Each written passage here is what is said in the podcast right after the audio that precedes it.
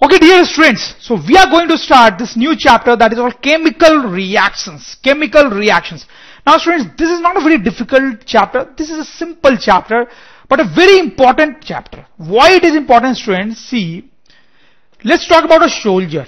और सोल्जर की हम बात करें स्टूडेंट्स तो उसके लिए उसकी गन बहुत इंपॉर्टेंट है क्योंकि उस गन के बिना वो बैटल लड़ ही नहीं सकता तो वैसे ही स्टूडेंट्स इस चैप्टर में हम कुछ ऐसे कॉन्सेप्ट देखने वाले हैं जो बहुत ज़रूरी होते हैं केमिस्ट्री को हाई लेवल पे पढ़ने के लिए स्टूडेंट्स ठीक है? That's why this chapter is actually important but students before we actually start this chapter we are going to study about these things atoms molecules elements compounds ions formation of compounds और students ये वो चीज़ें हैं जो आप previous classes में पढ़ चुके हैं।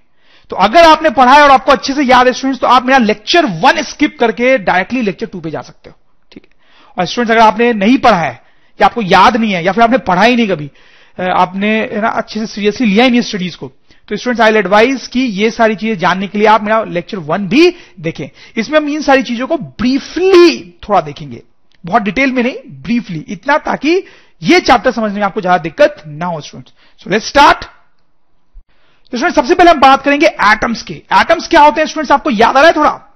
स्टूडेंट्स दुनिया की कोई भी चीज़ हम ले लें, चाहे वो सॉलिड हो लिक्विड हो गैस हो, ये रॉक हो चेयर हो टेबल हो पेन हो पेपर हो, वो कंप्यूटर या मोबाइल फ़ोन जिसपे आप मेरा ये लेक्चर देख रहे हो students black board walls anything students ये सारी की सारी जो चीज़ें होती हैं, ये बहुत छोटे छोटे पार्टिकल से बनी होती है स्टूडेंट्स और उन पार्टिकल्स का नाम क्या है? एटम्स जैसे स्टूडेंट्स इस रॉक की हम बात करें तो ये जो रॉक है, ये बहुत सारे टाइनी टाइनी छोटे छोटे छोटे छोटे पार्टिकल से बना हुआ है स्टूडेंट्स और इन पार्टिकल्स को हम क्या बोलते हैं? एटम्स और ये बहुत ही छोटे पार्टिकल्स होते हैं students very very small particles इतने छोटे इतने छोटे स्टूडेंट्स कि उनको हम नेकेड आई से देख भी नहीं सकते।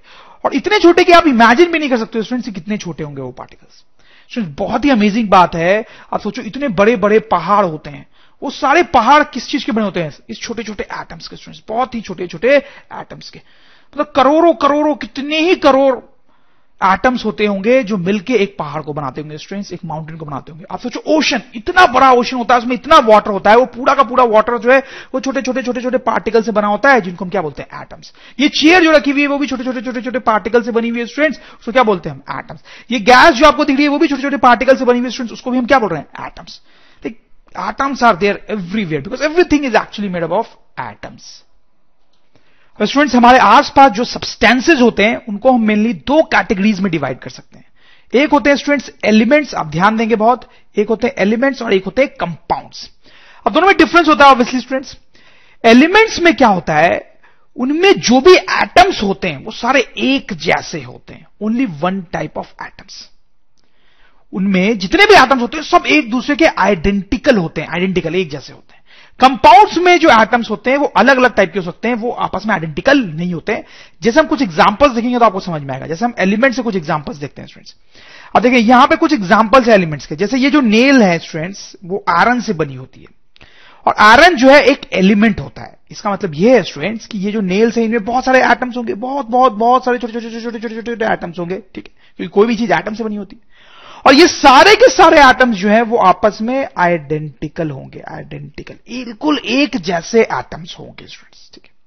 इसलिए इसको क्या बोलते हैं? एलिमेंट ठीक है? आयरन एक ऐसा सब्सटेंस है स्टूडेंट्स कि उसमें सिर्फ़ एक जैसे ही एटम्स होते हैं, उसके सारे एटम्स आइडेंटिकल होते हैं, इसलिए उसको एलिमेंट बोलते हैं। जैसे अल्मोनियम है स्टूडेंट्स ये अल्मोनियम फॉइल जो आप स्टूडेंट्स किचन वगैरह में यूज़ करते हैं, वो बेसिकली अल्मोनियम एलिमेंट है। उसके जो भी एटम्स होते हैं स्टूडेंट्स जो भी एटम्स होते हैं जो भी सब के सब एक तरीके के होते हैं। कॉपर कॉपर, ये कॉपर वायर जो होता है कॉपर का, उसके जितने एलिमेंट, एटम्स होते हैं, सब एक तरीके के होते हैं। ये स्टूडेंट आप देखिए, सल्फ़र सल्फ़र एक एलिमेंट होता है स्टूडेंट्स जो कि, देखिए आप देखिए, जैसे पहाड़ों में पाया जाता है रॉक्स में, उसके जितने भी एटम्स होते हैं, वो आपस में आइडेंटिकल होते हैं, इसलिए उसको एलिमेंट बोला जाता है। स्टूडेंट्स यहाँ पे एक और चीज़ ध्यान देने की है, जो कि इंपॉर्टेंट है। आयरन एक एलिमेंट है, उसके सारे एटम्स एक दूसरे के आइडेंटिकल होते हैं। अल्मोनियम के सारे एटम्स आइडेंटिकल होते हैं। लेकिन अल्मोनियम के एटम्स जो है, वो आयरन से अलग होंगे। अल्मोनियम के एटम्स जो है, वो सल्फ़र के एटम से अलग होंगे।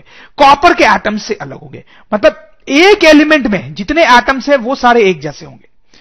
एक एलिमेंट में जितने एटम्स है, वो एक जैसे होंगे। लेकिन दो एलिमेंट की हम बात करें तो उनके एटम्स अलग अलग होंगे। डिफरेंट एटम्स उनके एटम्स अलग अलग होंगे। ठीक। जैसे आप देखें यहाँ पे स्टूडेंट्स क्लोरीन ये गैस फॉर्म में पाया जाता है जनरली और वो भी स्टूडेंट्स एक एलिमेंट है क्लोरीन ये भी एक एटम है सॉरी एलिमेंट है। इसमें जितने भी एटम्स होते हैं स्टूडेंट्स वो सब आइडेंटिकल होते हैं। इसमें जितने भी एटम्स होते हैं, वो सब आइडेंटिकल होते हैं। फिर स्टूडेंट्स आपको तो पता ही होगा कि जितने भी एलिमेंट्स होते हैं स्टूडेंट्स उन सबको केमिस्ट्री में सिंबल से रिप्रेजेंट किया जाता है। जैसे आप देखें, यहाँ पे कुछ कॉमन एलिमेंट्स हैं, आप देखें। और भी बहुत सारे एलिमेंट्स होते हैं बट यहाँ पे कुछ कॉमन एलिमेंट्स की हम बात कर रहे हैं, जिसके बारे में हम थोड़ा यहाँ पे पढ़ने वाले हैं। जैसे students aluminium aluminium aluminium chemistry में अल्मोनियम को एल सिंबल से डिनोट करते हैं। बेरियम ये एक एलिमेंट होता है, उसको बी से डिनोट करते हैं। जैसे यहाँ पे देखा हमने ब्रोमीन ब्रोमीन जो होता है स्टूडेंट्स उसको बी सॉरी ये बोरोन है। बोरोन को बी सिंबल से डिनोट करते हैं बोरोन एक एलिमेंट है। ब्रोमीन जो होता है स्टूडेंट्स उसको बी आर सिंबल से डिनोट करते हैं, ठीक है। वैसे क्लोरीन को सीएल से कॉपर को सीयू से आयरन को एफ़ से नाइट्रोजन एक एलिमेंट है उसको एन से सिल्वर सिल्वर एक एलिमेंट होता है स्टूडेंट्स उसको एजी से सोडियम एक एलिमेंट होता है उसको एनए से सल्फ़र एक एलिमेंट होता है उसको एस से तो हर एलिमेंट को हमने एक सिंबल दे रखा है स्टूडेंट्स ठीक है? ताकि मुझे जब सोडियम लिखना हो तो पूरा सोडियम ना लिखना पड़े, सिर्फ़ एनए लिखने से ही हम समझ जाएँगे कि सोडियम की बात हो रही है, ठीक है तो हर एलिमेंट को हमने एक सिंबल दे रखा है, आपको ये थोड़े थोड़े याद भी होने चाहिए। फिर स्टूडेंट्स एक और इंपॉर्टेंट बात मैं आपको बताता हूँ दिस समथिंग कॉल्ड मॉलिक्यूल देखो स्टूडेंट्स जैसे ब्रोमीन की बात करें ब्रोमीन में क्या होता है स्टूडेंट्स कि ये एक ब्रोमीन का एटम है और ये ब्रोमीन का एक और एटम है। ब्रोमीन के दो एटम आपस में मिलकर एक ग्रुप बनाते हैं। वो आपस में एक बॉन्ड बनाते हैं, ऐसा लैंग्वेज यूज़ किया जाता है। वो बेसिकली एक ग्रुप बनाते हैं, दोनों आपस में जुड़ से जाते हैं सॉर्ट ऑफ़ और ये जो ग्रुप बनता है एटम्स का, उनको हम मॉलिक्यूल्स बोलते हैं मॉलिक्यूल्स बोलते हैं। तो ब्रोमीन ऐसे मॉलिक्यूल्स बनाता है।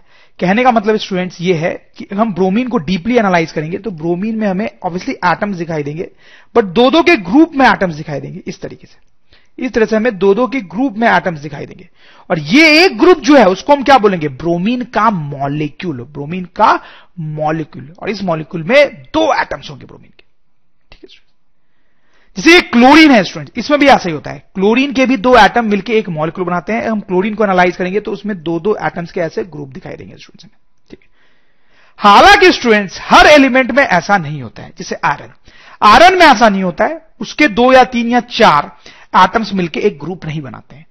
अल्मोनियम के भी एटम्स मिलकर ऐसे ग्रुप नहीं बनाते हैं मॉलिक्यूल नहीं बनाते हैं सल्फ़र और कॉपर में भी नहीं बनाते हैं स्टूडेंट्स जनरली जो गैसेज होते हैं ना जो एलिमेंट जनरली गैसेज होती है, उनमें ऐसा होता है स्टूडेंट्स तो इट्स इंपॉर्टेंट पॉइंट स्टूडेंट्स की some elements some elements form molecules but some elements do not form molecules ठीक है स्टूडेंट्स जैसे देखो, एक और मैं यहाँ पे सिंबल रिलेटेड आपको बात बताता हूँ स्टूडेंट्स जैसे देखो ब्रोमीन ब्रोमीन का सिंबल है बी तो जब हम बी लिखते हैं तो basically we are pointing to one atom of bromine chlorine का सिंबल है सीएल तो जब हम सीएल लिखते हैं स्टूडेंट्स तो we are actually pointing to one atom of chlorine मतलब सीएल लिखा हुआ है कहीं पे मतलब हम क्लोरीन के एक एटम की बात कर रहे हैं। बी आर लिखा हुआ है मतलब हम ब्रोमीन के एक एटम की बात कर रहे हैं। एल लिखा हुआ है मतलब हम अल्मोनियम के एक एटम की बात कर रहे हैं। कॉपर सीयू लिखा हुआ है मतलब हम कॉपर के वन एटम की बात कर रहे हैं। ठीक है स्टूडेंट्स लेकिन कई बार आपको बी आर टू भी लिखा हुआ दिखाई देगा।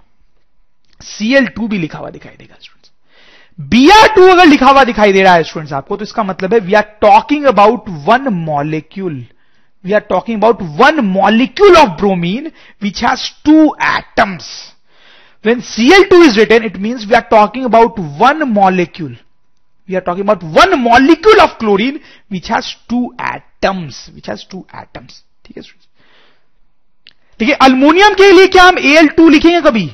अल्मोनियम के लिए क्या Al2 लिखेंगे? कॉपर के लिए Cu2 लिखेंगे? नहीं लिखेंगे स्टूडेंट्स क्योंकि वो इस तरीके का मॉलिकुल्स नहीं बनाते हैं, ठीक है? आप समझ रहे स्टूडेंट्स तो कुछ एलिमेंट्स जो यहाँ पर हैं और मॉलिक्यूल्स बनाते हैं, उनमें से और है नाइट्रोजन N2 ऑक्सीजन ऑक्सीजन वही जो हम सांस लेते हैं स्टूडेंट्स O2 ठीक है?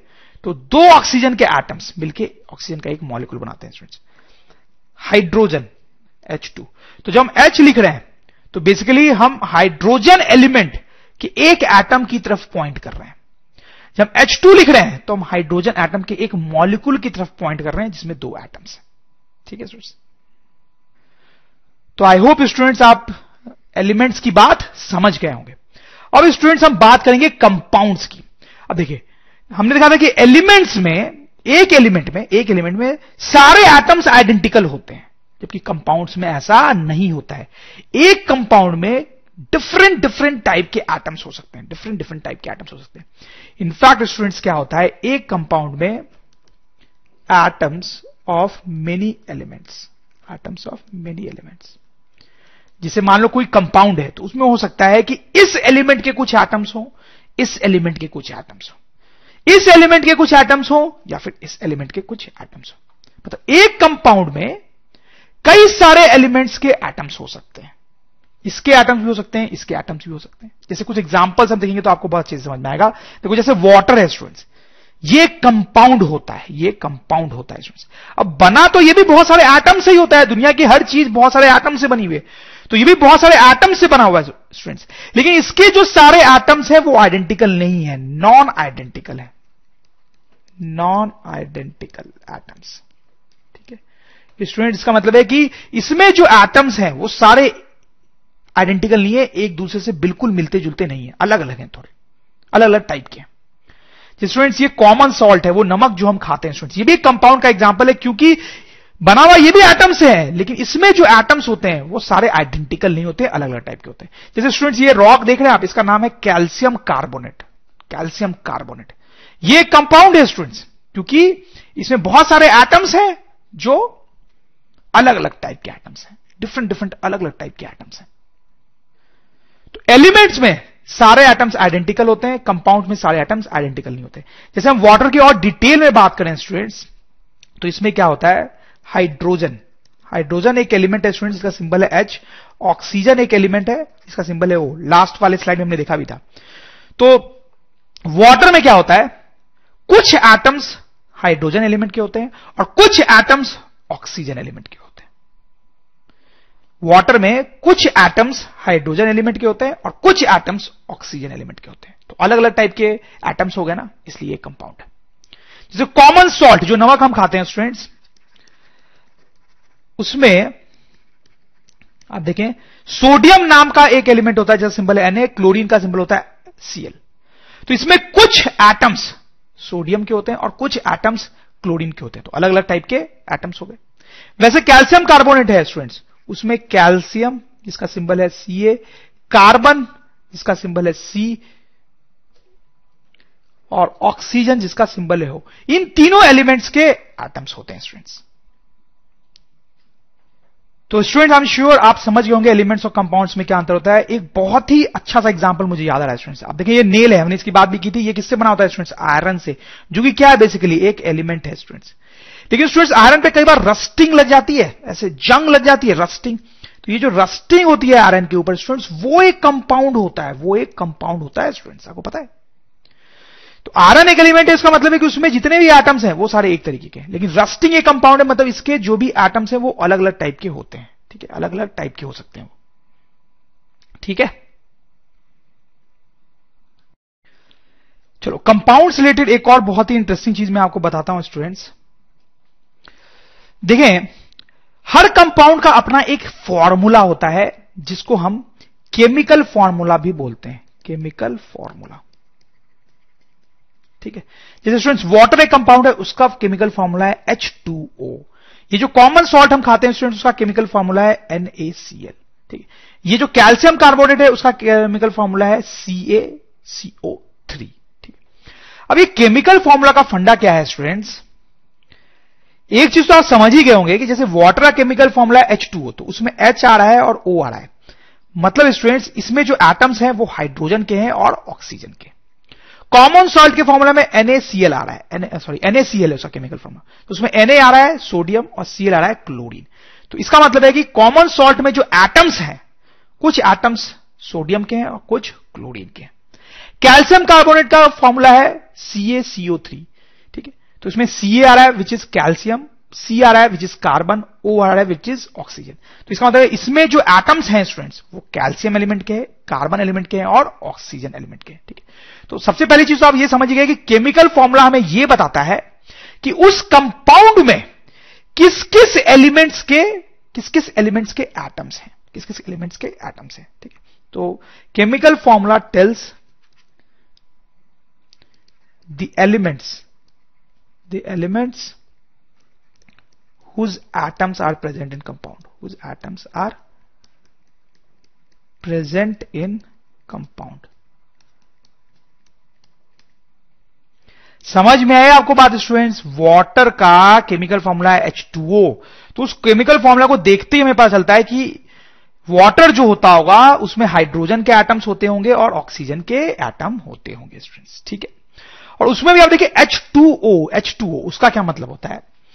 ये H2O जो लिखा हुआ है ना स्टूडेंट्स वो एक मॉलिक्यूल को रिप्रेजेंट कर रहा है एक्चुअली देखो, हमने पढ़ा था स्टूडेंट्स की एलिमेंट्स कुछ कुछ होते हैं ऐसे जो मॉलिक्यूल बनाते हैं, लेकिन सारे ही compounds all compounds form molecules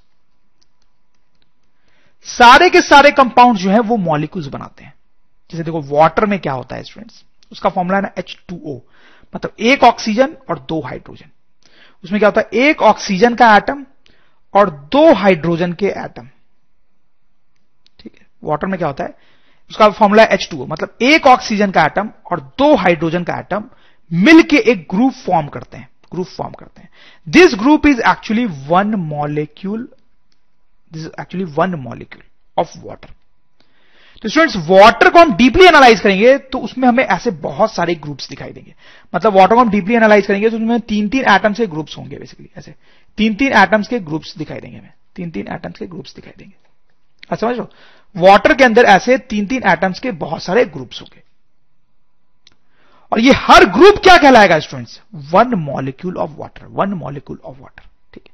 और इस ग्रुप में क्या है स्टूडेंट्स एक ऑक्सीजन एटम और दो हाइड्रोजन एटम एक ऑक्सीजन एटम और दो हाइड्रोजन एटम इसीलिए वाटर का केमिकल फॉर्मूला है H2O H2O तो स्टूडेंट्स आप समझ गए होंगे किसी कंपाउंड का केमिकल फॉर्मूला क्या बता रहा है कि उस कंपाउंड का जो एक मॉलिक्यूल है, उसमें क्या है, उसमें क्या है, ठीक है। H2O मतलब उसके एक मॉलिक्यूल में दो हाइड्रोजन के एलिमेंट्स एटम्स हैं, दो हाइड्रोजन के एटम्स हैं और एक ऑक्सीजन का एटम है स्टूडेंट्स ठीक उसी तरीके से आप देखो स्टूडेंट्स कॉमन सॉल्ट ये जो हम खाते हैं, उसका केमिकल फॉर्म होता है NaCl ठीक है? कहीं पर भी टू थ्री सब नहीं लिखा हुआ है NaCl तो स्टूडेंट्स ये हमें क्या बता रहा है? ये बता रहा है कि एक मॉलिक्यूल की अगर हम बात करें कॉमन सॉल्ट के एक मॉलिक्यूल की बात करें हम तो उसमें एक सोडियम का एटम होगा और एक क्लोरीन का एटम होगा। इसका मतलब स्टूडेंट्स अगर हम कॉमन सॉल्ट को बहुत क्लोजली एनालाइज करें तो उसमें दो दो एटम्स के ग्रुप्स दिखाई देंगे। दो दो एटम के ग्रुप्स दिखाई देंगे। दो दो एटम के ग्रुप्स दिखाई देंगे। हर ग्रुप जो है स्टूडेंट्स वो क्या है? एक मॉलिक्यूल और उसमें दो एटम्स है, एक सोडियम के और एक क्लोरीन के। ठीक है स्टूडेंट्स वैसे स्टूडेंट्स हम कैल्शियम कार्बोनेट की भी बात कर सकते हैं। ठीक है?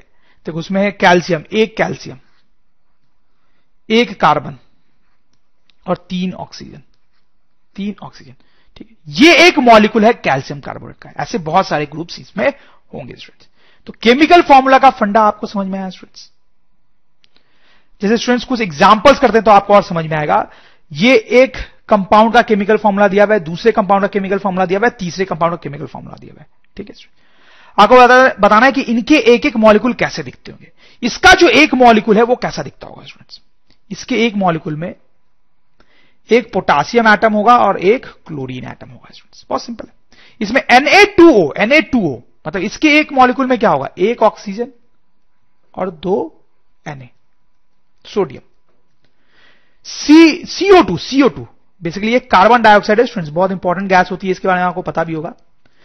तो उसका एक मॉलिक्यूल कैसा होता होगा स्टूडेंट्स उसका एक मॉलिक्यूल जो है, उसमें एक कार्बन होता होगा, एक कार्बन और दो ऑक्सीजन होते होंगे। इस तरीके से। तो कहने का मतलब स्टूडेंट्स कार्बन डाइऑक्साइड जो गैस होती है, जो एटमोस्फेयर में पाई भी जाती है स्टूडेंट्स कार्बन डाइऑक्साइड गैस वो एक कंपाउंड है, वो एक कंपाउंड है, एक कंपाउंड है स्टूडेंट्स उसमें बहुत सारे मॉलिक्यूल्स होते हैं।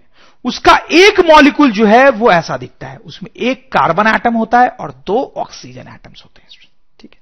कंपाउंड क्यों समझ गए? क्योंकि उसमें कार्बन के एटम्स भी हैं और ऑक्सीजन के एटम्स भी हैं। तो डिफरेंट डिफरेंट टाइप के एटम्स हो गए उसमें। अब जैसे देखो स्टूडेंट्स O2 O2 इसके बारे में आपको क्या कहना है? O2 तो इसका मतलब है यहाँ पर जो एक मॉलिक्यूल है स्टूडेंट्स उसमें दो ऑक्सीजन के, दो ऑक्सीजन के एटम्स हैं। ठीक है? अब ये क्या है स्टूडेंट्स ये ऑक्सीजन गैस है। ऑक्सीजन ऑक्सीजन आपको पता होगा स्टूडेंट सराउंडिंग में ऑक्सीजन भी पाई जाती है हमारे। ठीक है? इसी को तो हम बी करके ज़िंदा रहते हैं। वो एक एलिमेंट है स्टूडेंट्स क्यों एक एलिमेंट है वो? आप देखो, वो एक एलिमेंट क्यों है? क्योंकि उसमें भी बहुत सारे मॉलिक्यूल्स हैं, लेकिन उसका एक मॉलिक्यूल हम देखें तो उसमें दो ऑक्सीजन के एटम हैं। मतलब दोनों एटम एक ही जैसे हो गए ना? सिर्फ़ ऑक्सीजन के ही एटम्स है उसमें। दोनों एटम एक ही जैसे हैं, सारे एटम्स एक ही जैसे हैं। तो ऑक्सीजन एक एलिमेंट है। लेकिन वो एक कार्बन डाइऑक्साइड जो हमारे एटमोस्फेयर में पाया जाता है, वो एक कंपाउंड है, क्योंकि उसके मॉलिक्यूल्स में आप देखो डिफरेंट डिफरेंट टाइप के एटम्स ठीक है वैसे अगर हम बात करना चाहें स्टूडेंट तो हमारे एटमोस्फेयर में आपको पता होगा नाइट्रोजन भी पाया जाता है स्टूडेंट्स नाइट्रोजन ठीक तो इसके एक मॉलिक्यूल में क्या है स्टूडेंट्स दो नाइट्रोजन। दो नाइट्रोजन। तो जो नाइट्रोजन गैस होती है स्टूडेंट्स वो भी क्या है students nitrogen. That is also an element students element ठीक है? तो उसमें आपसे देखो, नाइट्रोजन के ही एटम्स हैं, सारे एटम्स एक जैसे ही हैं। अब जैसे देखो स्टूडेंट्स ये है SO2 SO2 इसके बारे में क्या कहना है स्टूडेंट्स इसको देख के आप समझ होंगे कि एक मॉलिक्यूल में क्या है स्टूडेंट्स एक सल्फ़र एक सल्फ़र और दो ऑक्सीजन दो ऑक्सीजन, ठीक है? तो स्टूडेंट्स ये क्या है? एक कंपाउंड है कंपाउंड ठीक है? जिसके एक मॉलिक्यूल में सल्फ़र का एटम भी है और दो ऑक्सीजन के भी एटम है। जैसे स्टूडेंट्स देखें, एक कंपाउंड है एनएओएच एनएओएच ये उसका फॉर्मूला है। इसको देख के आप बता सकते हैं कि उसके एक मॉलिक्यूल की क्या कहानी है? तो उसके एक मॉलिक्यूल में है सोडियम ऑक्सीजन और हाइड्रोजन तीनों एक एक एक सोडियम, एक ऑक्सीजन और एक हाइड्रोजन। फिर स्टूडेंट्स, एक कंपाउंड होता है Fe2O3 ठीक है? Fe जो है स्टूडेंट्स, वो आयरन में है, आयरन। आयरन का सिंबल होता है Fe, ये बहुत इंपॉर्टेंट है, आपको बिल्कुल याद होना चाहिए। तो इसके एक मॉलिक्यूल में क्या है स्टूडेंट्स, आप देख सकते हैं। दो आयरन के एटम दो आयरन के एटम दो आयरन के एटम दो आयरन के एटम और ऑक्सीजन के तीन एटम ठीक है स्टूडेंट्स ठीक है।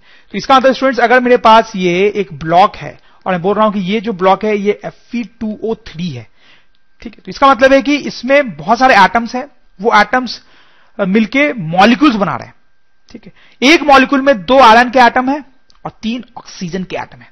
एक मॉलिक्यूल में, एक मॉलिक्यूल में दो आयरन के एटम है, और तीन ऑक्सीजन के, ठीक है? और ऐसे बहुत सारे मॉलिक्यूल्स इसके अंदर होंगे स्टूडेंट्स तो students next very important thing which you want to understand is what are ions ions क्या होते हैं स्टूडेंट्स आयंस जो है वो एटम से रिलेटेड ही चीज़ होते हैं, इसलिए आपको डरने की ज़रूरत नहीं है स्टूडेंट्स जैसे हमने देखा कि दुनिया में सारी चीज़ें एटम से बनी होती है तो जैसे मैं यहाँ पर एक एटम बनाऊँ स्टूडेंट्स ठीक है? ये एक एटम है हमारा। अब एटम के अंदर क्या होता है स्टूडेंट्स आपको पता होगा लोअर क्लास में हमने पढ़ा है कि एटम के अंदर क्या होता है स्टूडेंट्स आप बताएँ। एटम के अंदर तीन चीज़ें होती हैं स्टूडेंट्स बताएँ आप कौन कौन सी?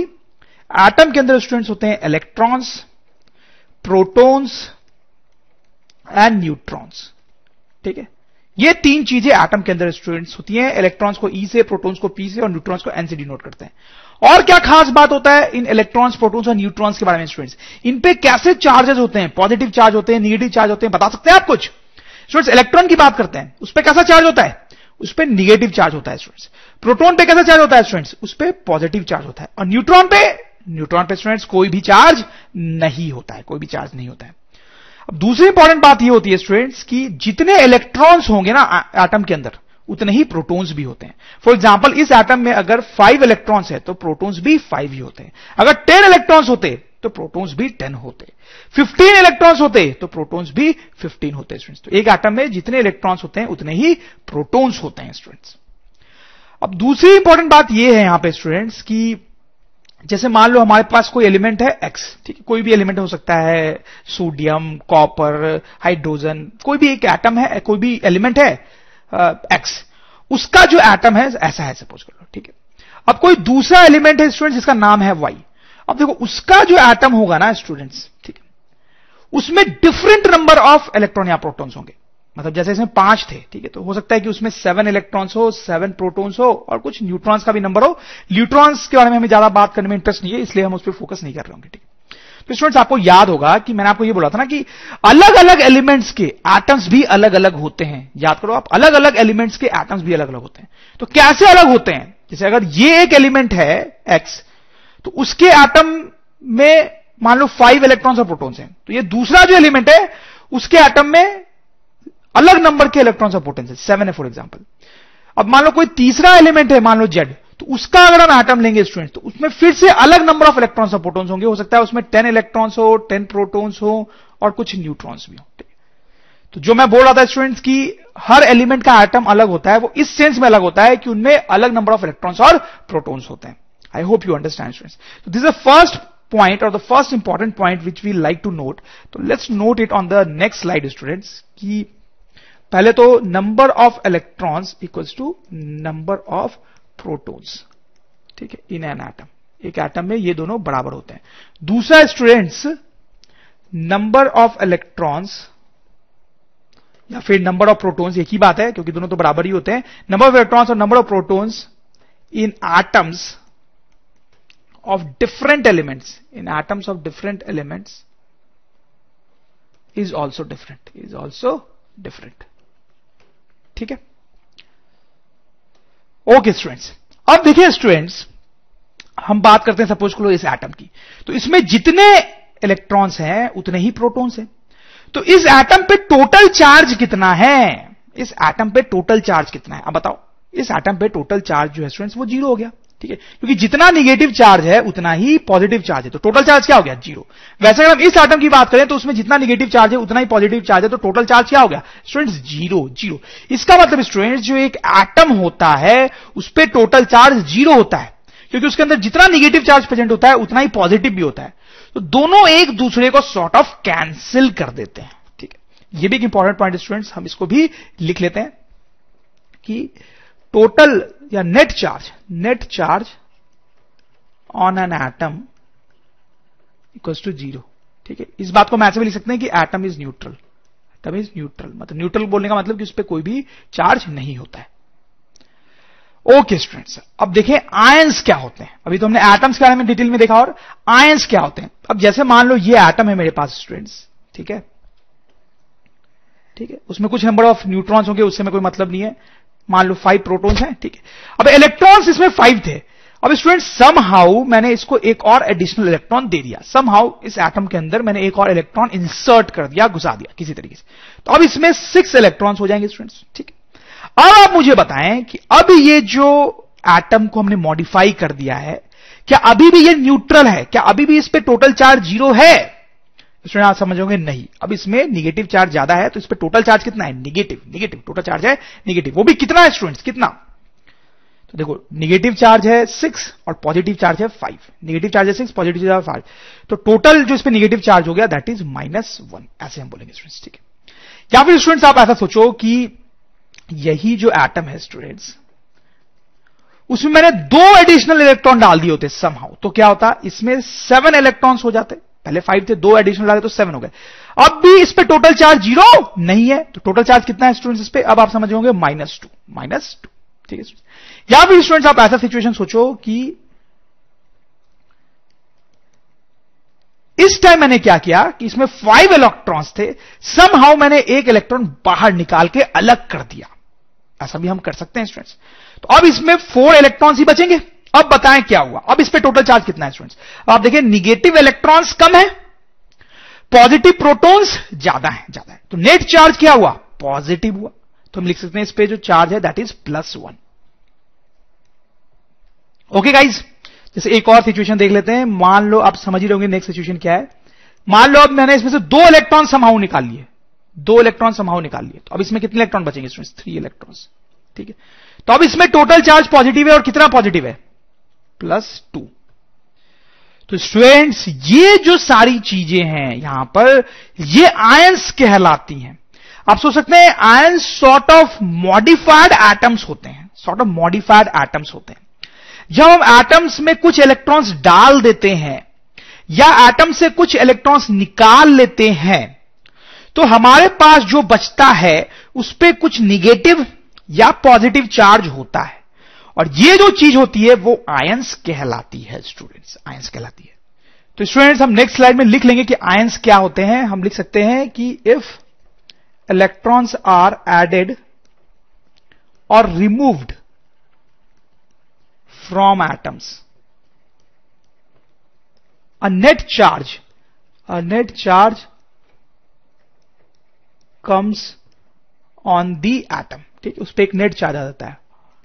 Now this atom is called an ion. Atom is called an ion. तो अब ये जो चीज़ हमारे पास बच जाती है, जिसके पास चार्ज होता है, उसको हम बोलते हैं आयन